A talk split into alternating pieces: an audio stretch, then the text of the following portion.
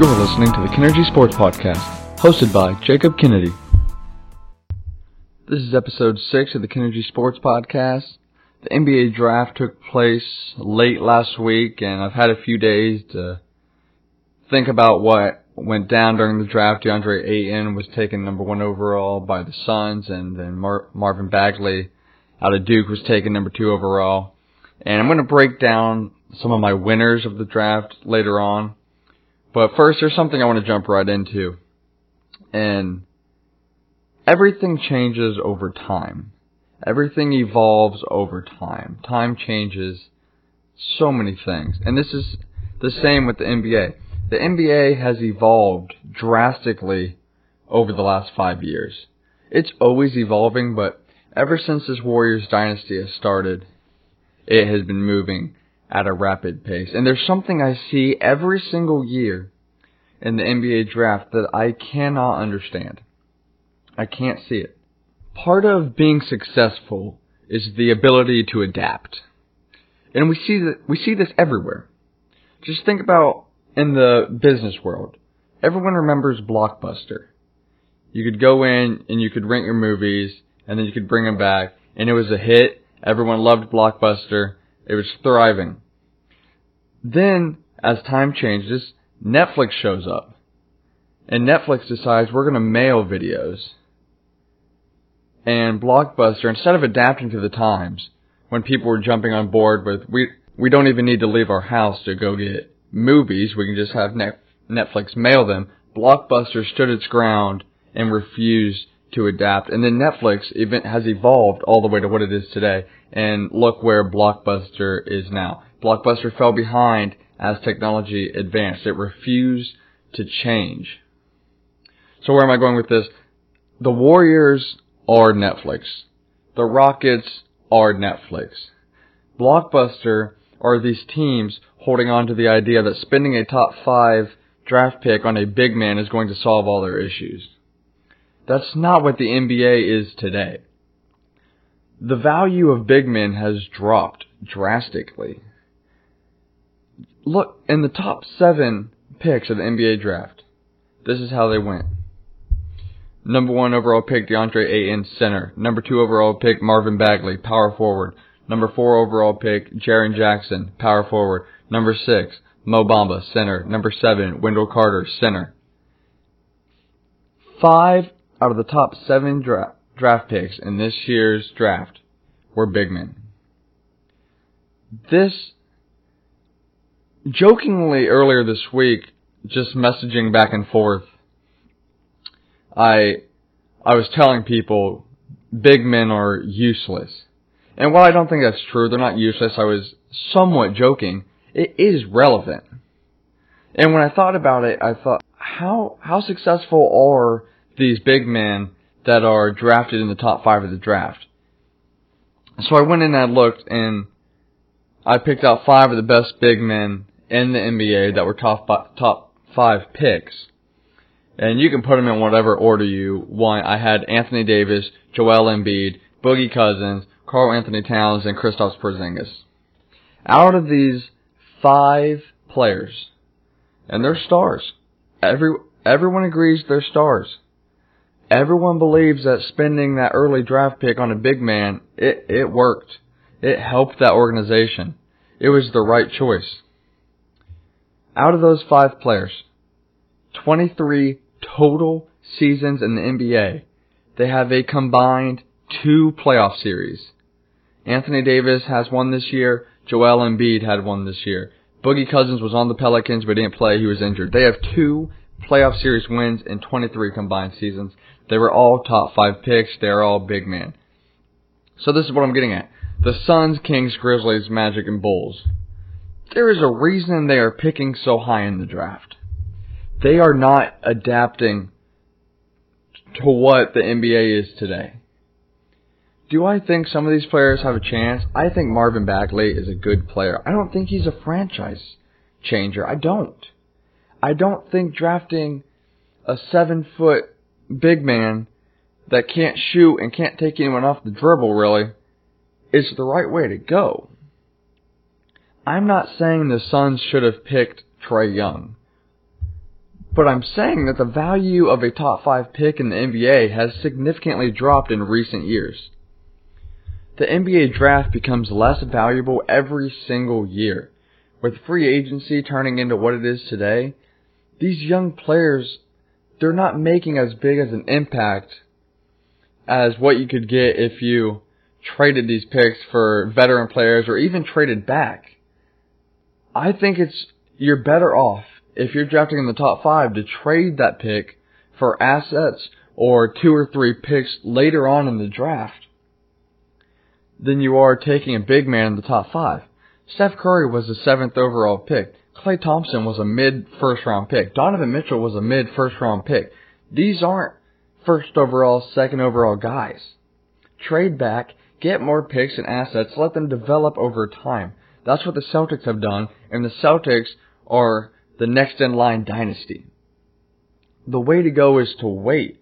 You're not going to become the best team in the NBA. You're not going to become the Warriors by selecting DeAndre Ayton with the first overall pick. It's not going to happen. And again, I'm not saying these guys aren't going to be good players. I like Ayton and I like Marvin Bagley. But the numbers don't lie. Anthony Davis is a great talent. Maybe he could be on a better organization. He probably could be. But one playoff win, as great as he is. Boogie Cousins hasn't won a playoff series.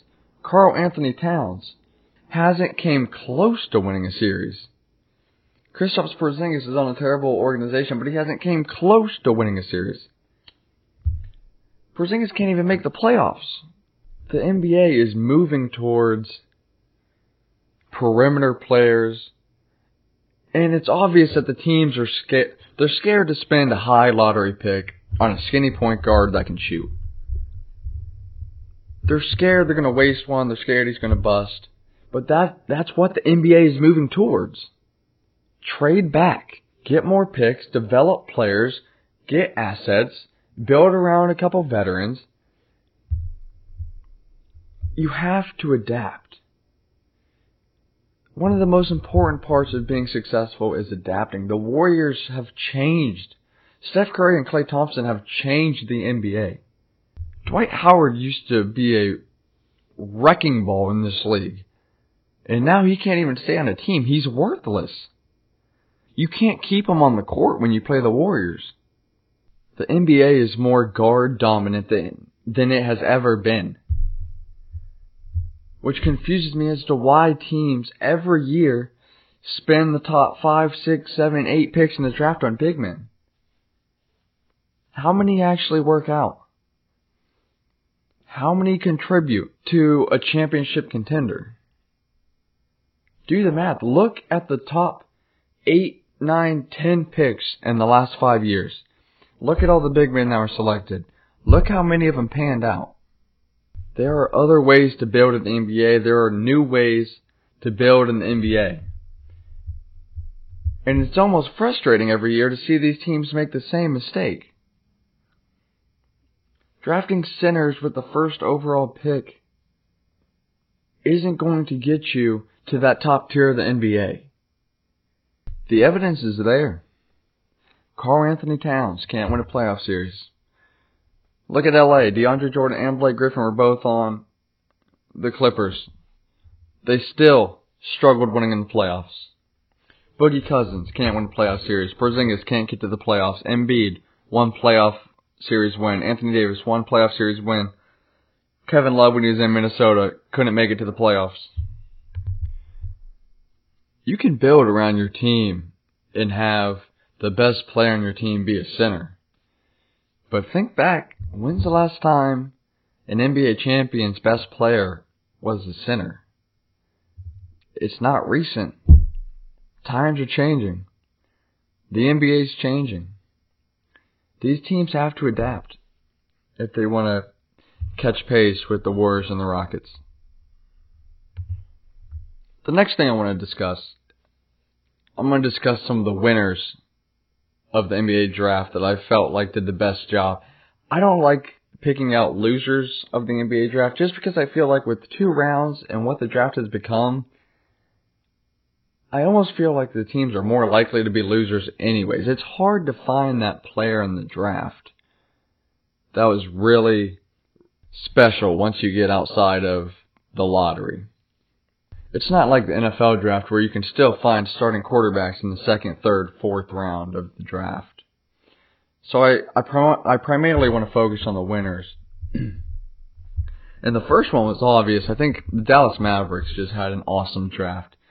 I think Luka Doncic has a chance to be the best player that comes out of this draft. I really believe that, and I think one year alongside Dirk is going to be a great story for the NBA, and I think he has a really good chance at being Rookie of the Year. I think he is unbelievably talented. I don't like to get too excited over European players just because usually they haven't faced the competition that they see over here. And that's true with Luka, but I mean, he's been playing for Real Madrid since he was 13 years old. He's been around the environment for quite some time, and he is gifted. And I am so excited to see what he can do with the Mavericks. And also, picking up Jalen Brunson out of Villanova in the second round, I think this was a great pickup. Three year college veteran, smart guy, knows how to maneuver around the court efficiently. When it, when you get to the second round in the NBA, in the NBA draft, for me, it makes more sense to take a mature player out of college, a junior or senior that's just trying to find their way into the draft, than to risk a pick on like a one and done that's you think might have potential, but I think going with the mature player is smart in the second round. Jalen Brunson has been there and done that at the highest stages of college, and I think he is going to be one of the more valuable second round picks of this year. And my second winner was the Denver Nuggets, and this is solely because of Michael Porter Jr. If it wasn't for the one and done rule, Michael Porter Jr. would have been the number one overall pick last year. And that just shows you how dumb this rule is and how it needs to be changed soon. And but that's another day, another argument. Michael Porter Jr. If he can be healthy, is one of the best three players in this draft with Doncic and Marvin Bagley. And I think if he can stay healthy this year, the Nuggets were very close to making the playoffs, and I think they can definitely be playoff caliber. And I'm excited to see what Michael Porter Jr. can do because in the draft, he should have been taken. I was thinking he was, if he was going to fall, he was going to fall to six, seven, maybe get to the Cavaliers. And if he fell to the Cavaliers, I wanted him to, them to take him. I never would have thought he would have fell all the way to 14. That was a steal. That was a steal of the draft, and I'm excited to see what he can do if he can stay healthy. My third winner was the Atlanta Hawks, and it was interesting when I was evaluating everyone's picks on all the teams, you look at the Hawks, and it seems that they were basically trying to mimic the Warriors.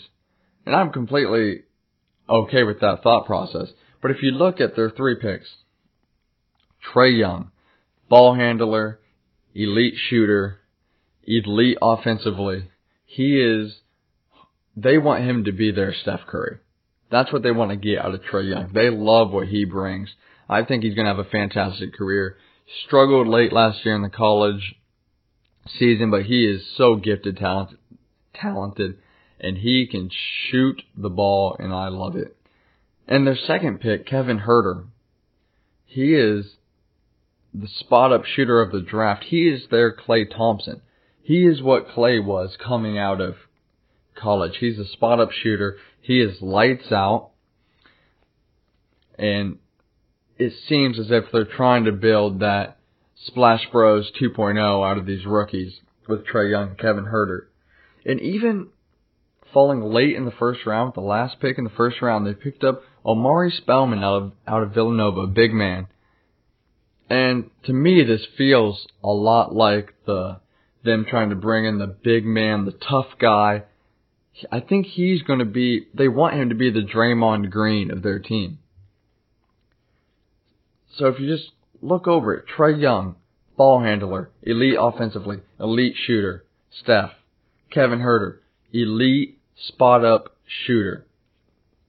That hopefully they're wanting him to turn into sort of a clay figure. And then picking up late in the first round, towards the second round, the big man, the tough guy, Omari Spellman, the Draymond Green of that team. It was just in- interesting. I think they did a fantastic job in this draft, and they're going to be one of the exciting young teams to watch just to see how these three rookies gel together because I think all of them are going to get a tremendous amount of playing time and they're going to be such a fun team to watch. So I'm excited to see how these rookies fare in their summer camps and we have a big few weeks moving forward in the NBA.